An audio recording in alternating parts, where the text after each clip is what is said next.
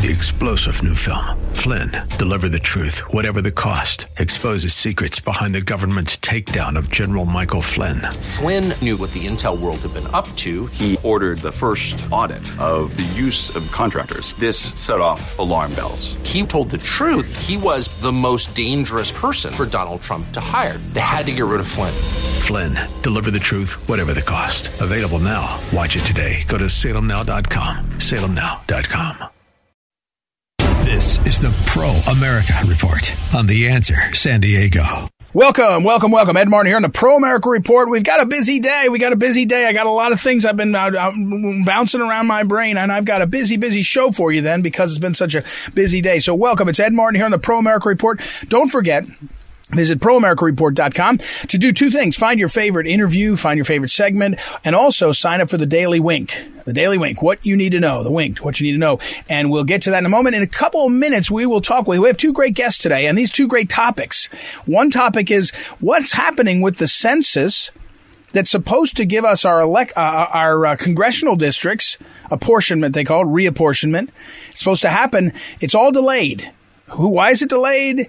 What's the story? Who's in charge? We'll talk with a new guest on the program who has written a, a piece over in the New American. New American is a great magazine, and uh, Steve Byas is a professor at Randall University. He writes about the reapportionment process and how it's being well messed up. And uh, the solution, of course, it won't surprise you, is more conservatives and Republicans having a backbone. We'll see if that can happen. We'll talk with Steve in a few moments, and then we'll talk. We'll be joined by Mickey Kaus, the great Mickey Kaus, a Democrat. I don't say that often when I put "great" before somebody's name, but he's a great guy, very smart, very good on things like the impact of uh, of the uh, corrupt unions in America, uh, the impact on uh, immigration on workers and also something he's been writing about for years, which is how welfare reform, welfare to work, had a positive effect on Americans, where they got they, they, got incentivized to get jobs instead of incentivized to sit home. And he has identified and has been on a rampage. He's really I don't know if I should say that because I think it's against uh, somebody's going to probably shut me down. But he's on a he's on a verbal rampage on Twitter. It's uh, at Kaus Mickey talking about the COVID relief relief bill, which has over hundred billion dollars for a new welfare program a one year welfare program that would pay people, I think, almost $6,000 uh, to stay at home and there's no work requirements and it just would be a total, total boondoggle and a disaster for the quality of people's lives because what welfare to work did was create the incentive for many people that could to get back to work and most ended up doing better and the ones that couldn't could still stay on the program could still stay within welfare if there were reasons that that happened in general. So um, We've got uh, we've got to uh, we'll talk with him about that and uh, and a lot more. So, uh, but first we got to get to what you need to know, and what you need to know today is this: Nancy Pelosi and the Democrats are marching their way through this nation and trying to seize control of the elections. Now, what do I mean? Well, HR one, and I'm trying to simplify this for you. I did a I did a Periscope uh, uh, early on Friday. I did a Periscope for some of my viewers there, and I said I want to simplify this. HR one, which it means it's the number one priority of Nancy Pelosi. HR one, and HR one is is intended to do lots of stuff, but I just want to shorthand it for you. I want to tell you the easy way to think of the shorthand, and the shorthand is this. Think, remember two things: HR one, the Pelosi Election Seizure Act. That's what I call it. But just remember these two traits. Okay, number one, the the the, the law would be passed, and it would say no election that has federal involved, which is almost every election, but no election where there's a federal race, meaning Senate, Congress, uh, Senate, U.S. House, President, may use a photo ID, except with this exception that anyone who has asked for a photo ID may instead affirm by signing and swearing that they are who they say they are. Well, that means there's no photo ID requirement, right? I mean, you could picture out how this works. This works. You go into the polling place and someone says, uh, photo ID, please. And they say, I don't have one. And then the person behind the thing says, that's okay. If you just sign this piece of paper and tell us you are who you say you are, well, that'll be good enough. Well, you might as well not have a photo ID. That's intentional right? That's intentional. That guts the pr- prospect of photo ID. And no one tells you or me what the argument is for no photo ID. 12 years ago, when I was working in Missouri, they were arguing that photo IDs were uh, not easily accessible to people of low income. That's, that's just not true anymore. If it was true then, I'm not sure it was true then. We actually went about passing a bill that gave free photo IDs to people, and we went out creating mobile units to take photographs of people to, to make photo ID, driver's license, etc.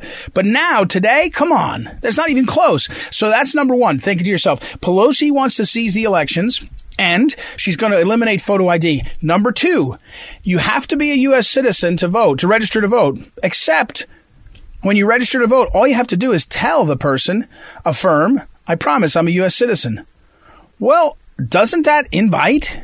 Eh, you know, isn't that basically saying everyone's going to register to vote and then you're never going to catch the problem? You're never going to get back to the problem. This is the most cynical stuff we've ever seen. It's the worst move we could ever do. And here's the real reality. The real reality is this. We have a problem. We have a problem after the November 2020 election with people's perception of the election. A hundred million Americans, at least, think the election was irregular, problematic, a lot of them think it was fraudulent, but I don't even care about that. Let's go. Let's go for the least uh, dramatic term. Let's just say um, hundred million people believe that this was problem irregular, meaning there were not the regular ways things go.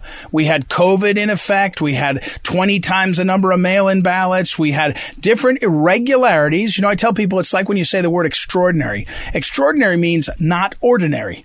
Irregular means not regular, not in the regular way no one can say the 2020 election was a regular election, right? It was regular. So we have a confidence problem. When we have a confidence problem, we should address it. What is the Nancy Pelosi doing? Instead of addressing the problem, she's actually making it worse. She's making it worse for people to have confidence in the election. Now you say to yourself, is she doing that intentionally? I, I, it sure looks like it. It sure looks like it. And here's a little trick. Let me tell you a little history. Almost everything in HR1, including these big two that I'm telling you about today, has been in HR1 every time Nancy Pelosi has filed it, and she's filed it every time she's been speaker. In other words, this has been the plan all along. This is not, don't, don't let anybody tell you they're codifying the, the COVID, uh, you know, the, the things that we had to do to make COVID work. No, no, they're not. They're doing, it's a power grab. It's a power grab for their side and they know it will work. And the only question is whether we, the people, and conservatives are going to tolerate it. And so, you know, now if you think about what you need to know today, I just would say, think about how I'm talking about three big issues right now that are coming at the American people right now. And this isn't even some of the other ones that you know about, but three big issues. Pelosi's grab of the election authority and changing our elections permanently. That's her goal. We have the reapportionment where the, the census is not being published. It's not being finished by the Biden administration. We don't know what's going to happen with all these congressional seats. And then, as Mickey Kaus is saying, this massive welfare program that's been injected into our, our the COVID relief bill. I mean, this is big stuff that's happening and it's happening fast. And what the, what the media is counting on and what the Democrats are counting on is that we're not able to follow it fast enough, that we're moving, everything's moving too fast. We cannot track it all. And the, um, and we have to know that these are, this is what the issues that are at stake. And I got to tell you, if you're not diligent, if you're not diligent for what's happening now, we're missing a lot of things. We're missing a lot of important moments. And, uh, you know, when I was talking to Mickey Kaus earlier today, uh, texting him to see if he'd come on, he said, I'll come on anywhere, anytime because we have to yell from the mountaintops on this because they're about to pass a massive welfare giveaway that will be terrible, terrible for the lives of millions of people. And they'll say it's good because they'll say we're throwing money at something, and they're not. They're throwing money into a failed system and trying to make things, and, and they will make things worse, whether they're trying to or not. I don't know. I mean, I'm not gonna, I'm not gonna read their minds. I don't have the ability to read their minds. So that's what you need to know. And and here's my thing now. I'll talk about this at the end of the program. People need to step up. It's easy to do now. You can get the email addresses off the internet. You can call the House and Senate and, and, and you can say, hey, do not go for this stuff because there are some Democrats, Senator Manchin, Senator Sinema from Arizona, who say they're willing to be more moderate. I don't know. We'll see. We'll see it to believe it. But also the Republicans need to stand together and use every single possible way to fight this stuff. And then more, more than anything, we have to make clear what's happening so that people in this country will look up and say, yeah, in the midst of a crisis, you're creating welfare programs. In the midst of a crisis, you're choosing the old broken way to do things to try to fix welfare or make, make welfare worse. Worse. and you're not you're not doing your job on the census and reapportionment because why? One of the reasons why, by the way, we'll talk with uh, Professor uh, Steve Byas about his piece is because the people who are going to benefit from reapportionment, more conservative states, a bunch of House districts are going to move to to more conservative states. That's part of what's going on. There's a lot to digest here, but it's very important. I want to encourage you to focus in on what's happening and then take action about it, and then find a way to step up and uh, and and move and uh, and pay attention to uh, exactly uh, what you can do and what your people can do.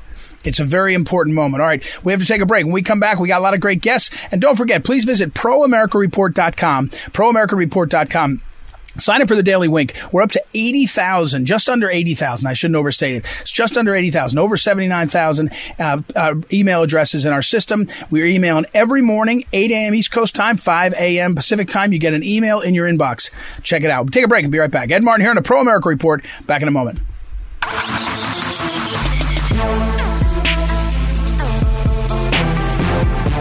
Welcome back. Welcome back. Ed Martin here on the Pro America Report. Many, many issues, many issues uh, that are going on in this country, and it's hard to keep track of them. In fact, it seems like sometimes that they we're not supposed to keep track of them. That things are moving around us, and we don't even know what is happening, and maybe they don't want us to. So, uh, our next guest is uh, Steve Byas, who's a history and government professor. He writes over at uh, the New American, and I enjoy the New American a lot. We've had uh, our uh, Alex Newman, our old friend, who writes over there quite frequently on. It's very thoughtful, very very serious, good conservatives. Steve's got a piece up in the recent edition of the New, American. You go to thenewamerican.com. You can track all a lot of their stories. This one is entitled Reapportionment's History and the political in- impact. And it's taught, we're, we're going to talk with Steve about the U.S. Census and what is happening and some of what's happened since Biden got in and all the rest. So, Steve, welcome to the program. How are you today? Very good. Thank you for having me. So first, do me a favor, Steve, and pretend I'm dumb, which is always a good bet, and just tell us exactly what what what's the context here. What's reapportionment? How does it work in the modern context? What did the founders intend? I mean, kind of walk us through uh, what what what the modern where, where we at where we are at at this moment.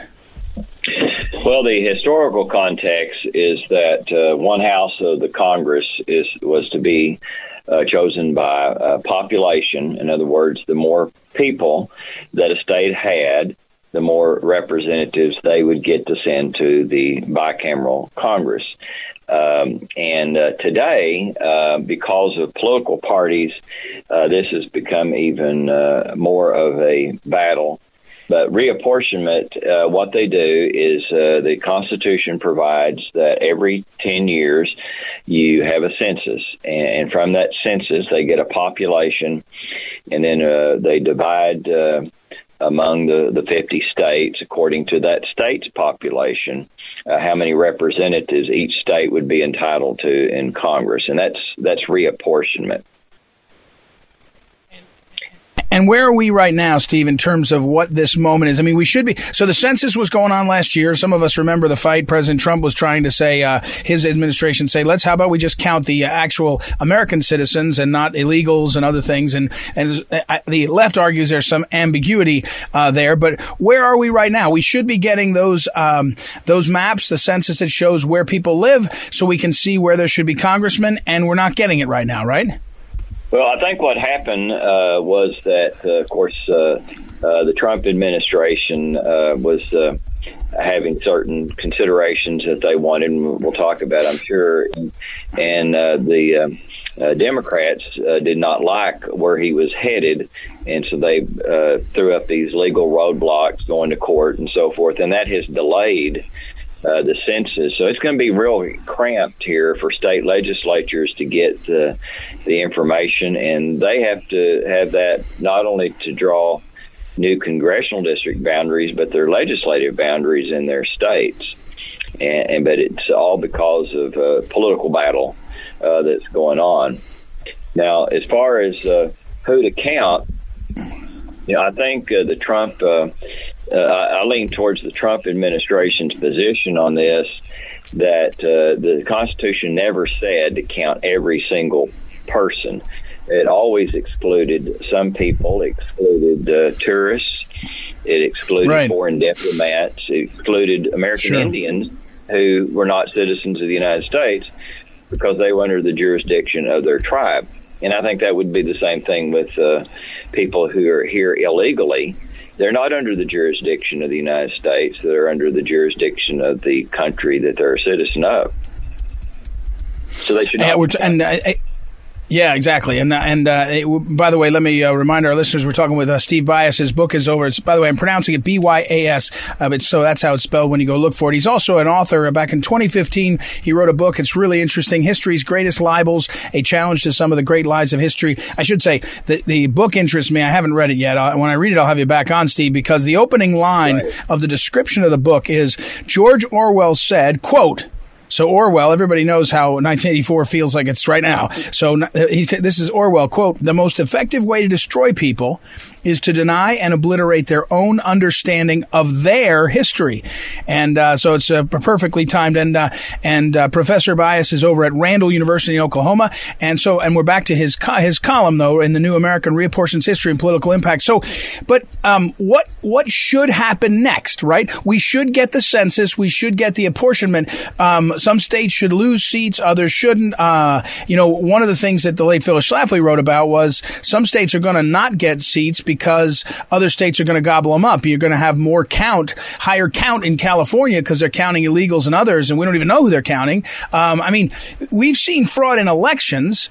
Why isn't there, or maybe there is, massive and and and huge fraud in census counts?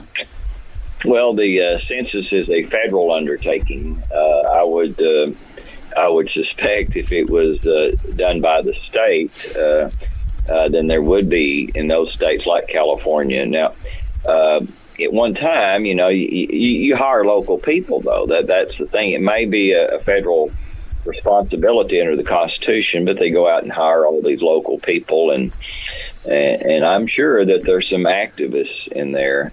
And unfortunately, I think they're probably more on the other side of our political opinion. Mm-hmm. Uh, by the way, in this piece, I always remind people that the, the phrase gerrymandering came not from some, uh, you know, hybrid uh, salamander or anything. It's uh, Governor Gerry of Massachusetts and his legislature up there uh, came and took, and the Gerry on the salamander is Gerry uh, was the governor. They drew a bunch of districts. One of them was in the odd shape of a salamander, and that's how we get the word gerrymander. So, but, um, you know, one of the solutions in the, and I use that term loosely, in the Pelosi takeover of elections, H.R. 1, on is to make sure that the legislatures don't set the, the, the, the districts in their states, but it instead is done by a commission. Now, how and why we think a commission would be better than another body of people who are elected called the legislature, I don't know. But what what what do you think about um, about the uh, the attacks, as you write in the book, on legislative redistricting authority? The uh, uh, and that that is a, a good point. That uh, you know the uh, state legislatures used to have a lot more clout in our federal system than they have now, and we could go through a lot of different reasons why they gave it up. You know, but uh, yep. the Seventeenth Amendment, uh, which uh, had direct popular election of senators instead of by the legislature, they lost that. Uh, the Sixteenth Amendment gave them a lot, you know, the federal government all this money with the income tax, about the only thing the state legislature has left now uh, to have any sort of leverage over their congressional delegation is they redraw the congressional district boundaries. And so, if you're a member of the House, you don't want to get on the wrong side of the legislature because they can throw you in with a more popular member. You know, put your district uh, right. where you're living. Uh, they can uh, do all these sort of things. They can redraw your line in such a way as to take out. Uh, you know, uh, people that are have historically have voted for you and put in people that they think will vote against you, and, and so uh, it's it, it, it's something that the state legislature would have as some clout.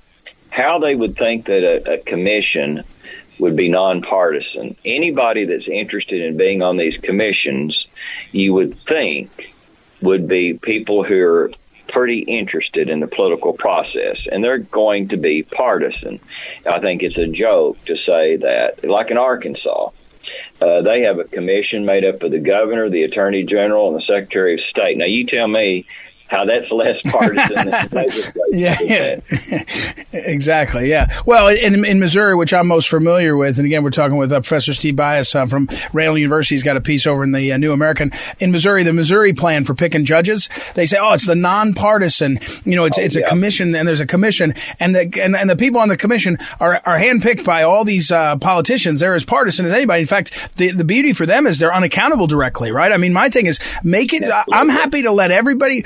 I'm letting you. You can be a Democrat and pick of all kinds of things. If you want to, if you want to pick judges, if you want, but you ought to have your name on the ballot so somebody can actually organize to come and say you're the one that did this, and we're gonna we're not gonna tolerate it. So, uh, all right, Steve, what happens now? Where's the crisis point? Because it feels like we're building towards a point where we're being we're being rolled by uh, the power of the big tech and big media. And I often tell my listeners, big tech, big media, plus now big government, they they they drive the narrative, and the narrative machine it just hammers a narrative and it says, oh, this is what we got to do for equity and equality and all that. Where are we headed, in your opinion, uh, on this uh, on this question of reapportionment? Well, I think that uh, where we're headed it depends a lot on the backbone of state legislatures. And uh, and you know, like in states like Georgia, I noticed that they're really trying to tighten up their uh, election laws. And you see what's happening is uh, they're uh, the, the the media that you're talking about. They're casting that as they're trying to suppress votes because they, they want to make it. I think this uh, legislation that Pelosi's pushing would allow votes to be counted up to 10 days after the election. And you know what that's all about, so they can have 10 days to find the votes they need to carry the enough states to the outcome Right. Yeah, that- figure out the number. They need the number. Yeah. And this, Yeah. uh, All right. these redistricting, I'm, I'm sorry. No, go ahead. Finish. Finish. I don't want to cut you off. Go ahead. Finish, please. Commissions are definitely uh, Democrats. Uh, Eric Holder and former President Obama are, are two of the leaders in in this whole movement. Now, you tell me what that means. There you go. All right, Steve, I have to run. Unfortunately, we're out of time. Steve Byas, his, uh, his piece, he's a professor over at Randall University. His piece is in the New American, and it's called Reapportionment's History, Political Impact. I'll put it up on social media. Thanks, uh, Professor, for the time. We'll talk again soon. All right, thank you for having me. All right, we'll take a break and be right back. It's Ed Martin here on the Pro America Report. We'll be back in a moment. By the way, you can listen to this and other of our interviews over at proamericareport.com. We'll take a break, be right back. Ed Martin, Pro America Report.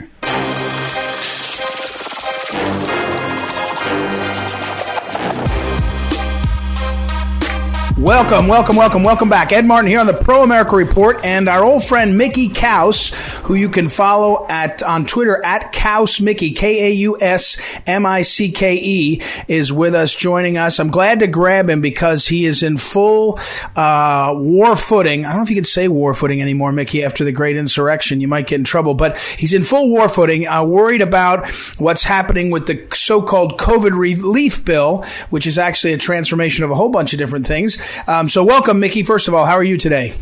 Thanks. I'm fine, although I'm alarmed uh, by what's happening in the Capitol because in, in the middle of this bill, the Democrats have, have stuck in basically a recreation of the old welfare program, a, a program that sends federal checks to families, whether or not they work, single parents, broken homes. They all get a government check, 300 bucks per kid or 250. Uh, that adds up to six, seven thousand dollars a year. We're going to have whole parts of the country where people are going to be living on these checks, not having to work. The whole culture of dependency that we thought we'd gotten rid of uh, when Bill Clinton and Newt Gingrich reformed welfare in '96. It's all going to come back, and they're voting on it like today, tomorrow, Sunday. Well, we're talking with Mickey Kaus, and let me set this up for our listeners that might be cluing in on this one or watch our, our Eagle listeners uh, who are tuning in. Mickey Kaus says he wrote a book in 1992, The End of Equality. I'm the only man in America that has both the original article that it was based on and the book, uh, so you can find that. But he is he's a prolific tweeter. He did run for office once, U.S. Senate. We won't talk about how that turned out. But uh, one of the things that Mickey does is hones in on these policy issues, whether it's some of the immigration debate or the effect of uh, unions and things. And this one he's been on for a long time. So, Mickey, first of all, back to the point.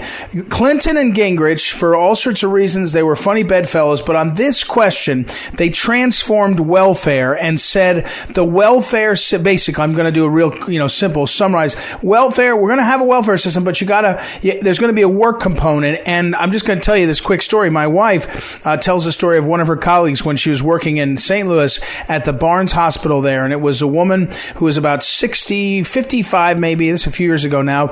And the woman said, when they put in the welfare uh, to work, it forced her and her friend to get jobs. And she said she realized a few years later that thank goodness they did because they had been in this sort of rut where they were sitting around and waiting. And so my point here is that was the shift in the very large welfare uh, program. So why do the, and, and most people say it was successful. So why do the Democrats want to change it? What's the point? Well, they, the Democrats are fixated on money and in getting people over the poverty line. And they think if they just send checks to everybody, it will get people over the poverty line. They they ignore the effect of culture and the effect of uh, not going to work. What the, what effect that has on people and families? As you say, when Clinton and Gingrich said you have to go to work, the welfare rolls dropped by half. The work rolls increased by a staggering amount, unprecedented, like 10, 20 percentage points from 43% to 60%. Uh, poverty dropped, child poverty dropped, and, and, and the working women stuck with it through, through recession and near depression. And, and as a result, child poverty was in 2019 the lowest ever recorded for all races. And, the, and the, that's not good enough for the Democrats, that progress. They have to start throwing money at people, and that has we know I've seen it in my own life. When I have a free income, I don't work. well, they, well, you know, that's the human nature, and and they're just they're they're they're playing playing with fire. Well, and again, we're talking with Mickey Kaus at Kaus Mickey on Twitter. Very, it's a very helpful Twitter feed um, about this. Uh, in the, at the heart, at the center of the COVID relief bill, so called, is this transformation of the welfare. How are they doing it? How, how are they are they sort of waiving the uh, work requirement? I mean, how practically how no, are it's they? A it's a brand new program. Fast, they pretend it's a tax credit. So okay. if you owe taxes, they'll take the six thousand dollars off your taxes. But if you don't owe taxes, they'll send you a six thousand dollar check. So it's really a check cashing, check mailing program under the guise of a tax credit, and everybody thinks uh, it's just like the old child tax credit, which only went to taxpayers. No, it goes to people who don't work and pay no taxes. Uh, and the press hasn't covered it. It's it's a stealth program. Uh, it's, it's dwarfed by the larger size of the 1.9 trillion bill. It's it's only a mere 120 billion dollar program, which is more than the food stamp program. But uh, it's uh, but it, people haven't paid attention. It's sneaking through. Only now, recently, have they begun to pay a little attention because Senators Rubio and Lee have opposed it, and the White House started to brag about it. That's the thing. Huh. The reporters started reporting it because they started to brag that oh we're we're ending poverty. Um, and we're talking with Mickey Kaus and Mickey. At the risk of getting us off target, we are talking about this uh, this COVID relief bill that has at the center of it a, a, new welfare program that would. And, and I guess one point is that this program would eclipse the other welfare program. It's in the same it's the same set of uh, eligibility. Who can get it right? So it will pretty quickly. The other one goes away, or they both stay. yep. No, the, the other one. This is on top of the other one. The other one stays. Oh. you're right; it eclipses it in size and reach. And the key thing is, this is only in theory for a year, but this is the other cunning thing. They think that in, when they move to make it permanent in in a year, and Biden's already said he's going to do that, that, that Americans will like their checks so much that nobody will dare take those checks away from them. I see. Uh, yeah, uh, like that. That's and that's a classic uh, move. That there's no, um, there's no, you can't eliminate. You know, it's like when uh, for for for decades Republican presidential candidates ran on reforming and cutting Medicare. Finally, Donald Trump realized you can't say that out loud. Whether whatever you think of the programs, you're never going to get rid of these entitlement programs. Now, Mickey, at, at the risk of getting off the off the specific bill, you know, I th- I think of you every time I hear Susan Rice or someone in the White House say we're we're not going to be for equality. We're not going to worry about inequality. We're worried about equity. And so I want I, have been thinking to ask you about this. I mean, that the equity meaning not, we're not going to try to make everybody equal or make everything, the inequality sort of disappear or make it possible. We're going to decide who gets to be equitable. I mean, how, how, how uh, crazy is that system? How dramatic is it? Or is it more just a, a word and a talking point? It's really not, not changing things. Well, it, it's an ambiguous talking point, and that's it. That's that's why the Democrats use it. Does it just mean that they're going to give people a hand up who are in trouble, or does it mean you're going to have preferences and funnel money and jobs to uh, the favored minorities who are blacks and Latinos, uh, and and w- without regard for equal treatment? Uh, it increasingly means the latter, and it's sort of a it's, it's sort of a way to make the new woke politics a little more respectable to the general public if it gets widely adopted. Uh, you know, there's some instances where it may make sense. You know, Latinos in California are getting COVID at record rates, m- way more than blacks. So if you put vaccine centers in Latino district, that makes sense. You can say that's equity. You can say that's good public health. But if it if it becomes like, well, we have to have uh, you know unqualified or semi qualified or not as qualified people uh, in a strict racial quota, well, that's that's another thing. All right. So, all right, now give me the last, uh, one last thing. What, what, what do we got to do now? I mean, you got to basically, you're, you're screaming bloody murder everywhere you can. I mean, I, when I texted you this morning at the crack of dawn, you said, "Oh, come on, because we got to scream bloody murder." So, tell me what, tell me what people need to do and the timeline and how important it is. Well, well the important thing is pressuring some of these alleged moderate Democratic senators like Kyrsten Sinema, Kyrsten Sinema, and Joe Manchin and Tester uh, to know there's a political price that's going to going to be paid. Also for congressmen, uh, Democratic congressmen who are running in 2022, if they vote to send money to people who don't work. And that was a potent issue before. It's still a potent issue, and you're going to lose your race if you vote for this. So maybe when the when it when the vote comes up later this year to make it permanent, they will they will defect and say no. Uh, and it only takes one or two of them to turn the tide. So where's would, the where's the most important man in America, uh, uh, Senator Manchin of West Virginia, on this? Well, I think he's you know Manchin is as they say transactional. I think he cut a deal where I'm going to make a big stink about Neera Tanden, but I'm going to go along with you, Joe Biden, on this much more important thing, which is recreating welfare. So I don't have much hope for hmm. Biden. Wow. I, I, have much more hope for Sinema or somebody like Dianne Feinstein or Tester. Hmm. Only take one of them to, to be scared. You have to scare them. You're going to lose your race if you vote for this bill. Hmm. All right. Mickey Kaus at Kaus Mickey on Twitter, K A U S M I C K E Y. Follow him and find out more. Thanks, Mickey, for taking the time. Thanks a lot, Ed. All right. We'll be right back. It's Ed Martin here on the Pro America Report. Back in a moment. This is the Phyllis Schlafly Report a daily look at the significant issues of our time from an experienced conservative perspective. Sponsored by Phyllis Schlafly Eagles, this broadcast continues the legacy of Phyllis Schlafly and stands against forces that mock traditional values, deny freedom of religion, slander America, and would redefine the family.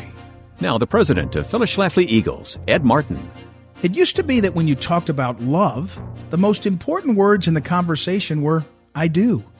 Today, the phrase love is love has emerged as the biggest talking point in the discussion. The left would have us to believe that if we reject the LGBT agenda, we're rejecting the very idea of love. As you might expect, the truth is far different from the leftist sound bites. The love is love mantra relies on the presumption that all love should be able to lead to sex, marriage, children, and so on. However, no one honestly believes that all kinds of love should lead to those things. Different kinds of love call for different responses from society. The government is not in the business of designating who can love whom. Instead, they're in the business of designating legal units for the purpose of creating stable environments in which to raise children into responsible citizens.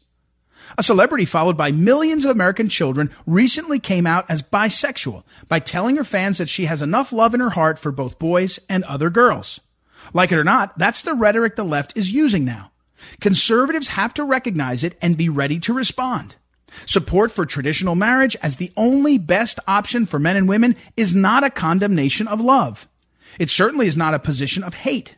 Support for traditional marriage is a recognition of the basic sociological fact that children do best when they have a father and a mother. The love is love rhetoric says nothing about the children who end up in the middle of messy divorce situations at a disproportionately high rate compared to those in heterosexual marriages. When the purveyors of depravity hide behind the slogan, love is love, they spread the lie that love only boils down to who you are physically attracted to. That's not a healthy attitude to teach our children. Conservative parents must take it upon themselves to teach their children the complexities of healthy, loving relationships. We can't trust the culture to do it for us. This has been the Phyllis Schlafly Report from Phyllis Schlafly Eagles. The traditional family is the building block of our communities and country. That's why it's imperative to support strong marriages, respect fathers, and champion stay at home moms. At phyllisschlafly.com, we oppose the liberal attempt to redefine the family. To join us, visit phyllisschlafly.com. Thanks for listening, and join us again next time for the Phyllis Schlafly Report.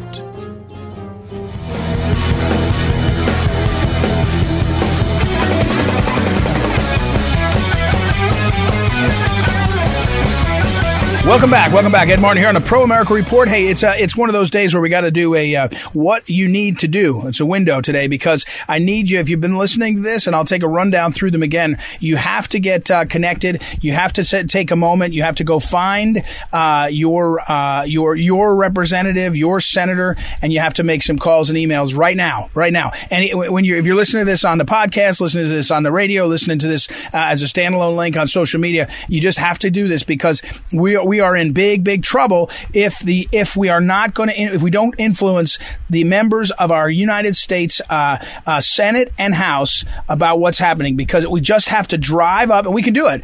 We can do it because it's um it's your social media allows it, emails allow it, and um, and so here's the number to call the, the, switchboard. Let me make sure I'm getting the switchboard for the, uh, yeah, there it is. The, the U.S. Capitol switchboard is 202-224-3121. Okay. 202- 224 3121. And, and you can find their email addresses online and you can send them an email. Here's the three issues that we're facing in these days. Right now, we're facing these three issues. Number one, the Nancy Pelosi HR1 seize the election, cause the No Free and Fair Election in the Future Act, which I told you about is going to let illegals register to vote. It's also going to eliminate photo ID. And those are, by the way, two, only two of the massive things. There's also same day registration. But I tell you, short, shorten it down say, hey, we don't want this. Okay. The second one is in the COVID relief bill.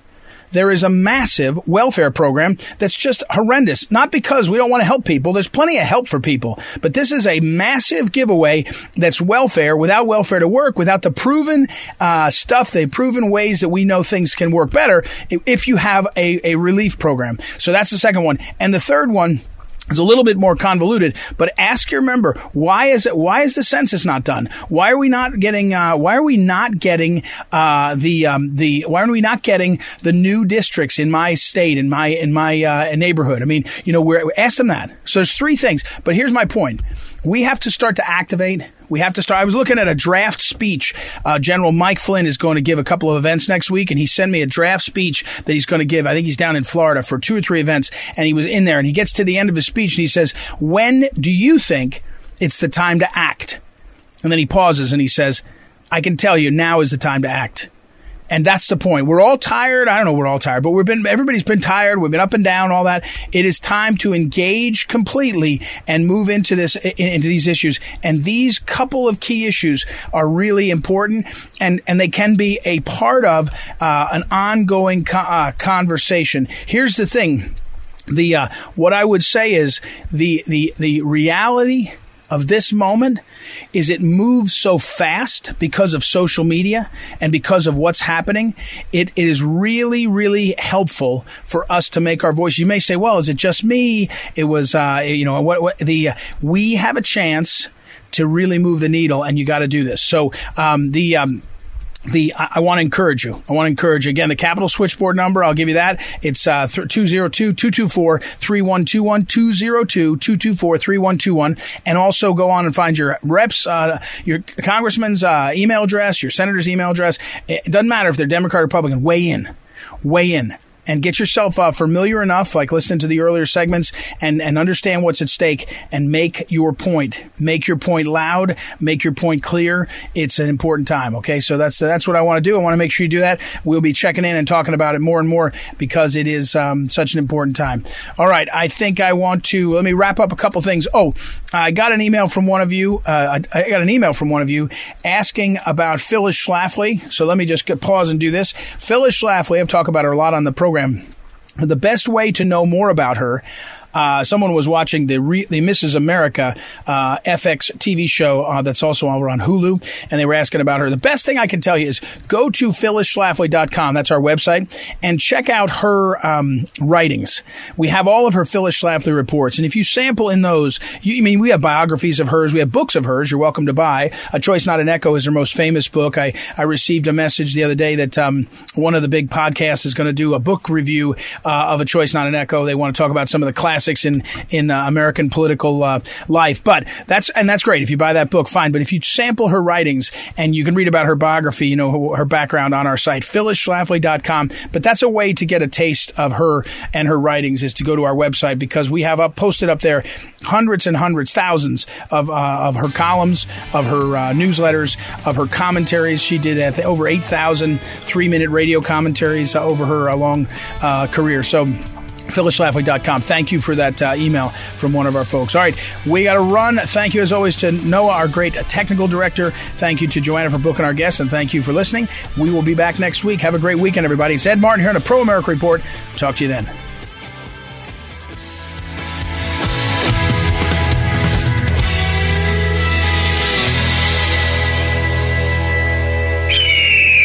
This is the Pro America Report on The Answer San Diego.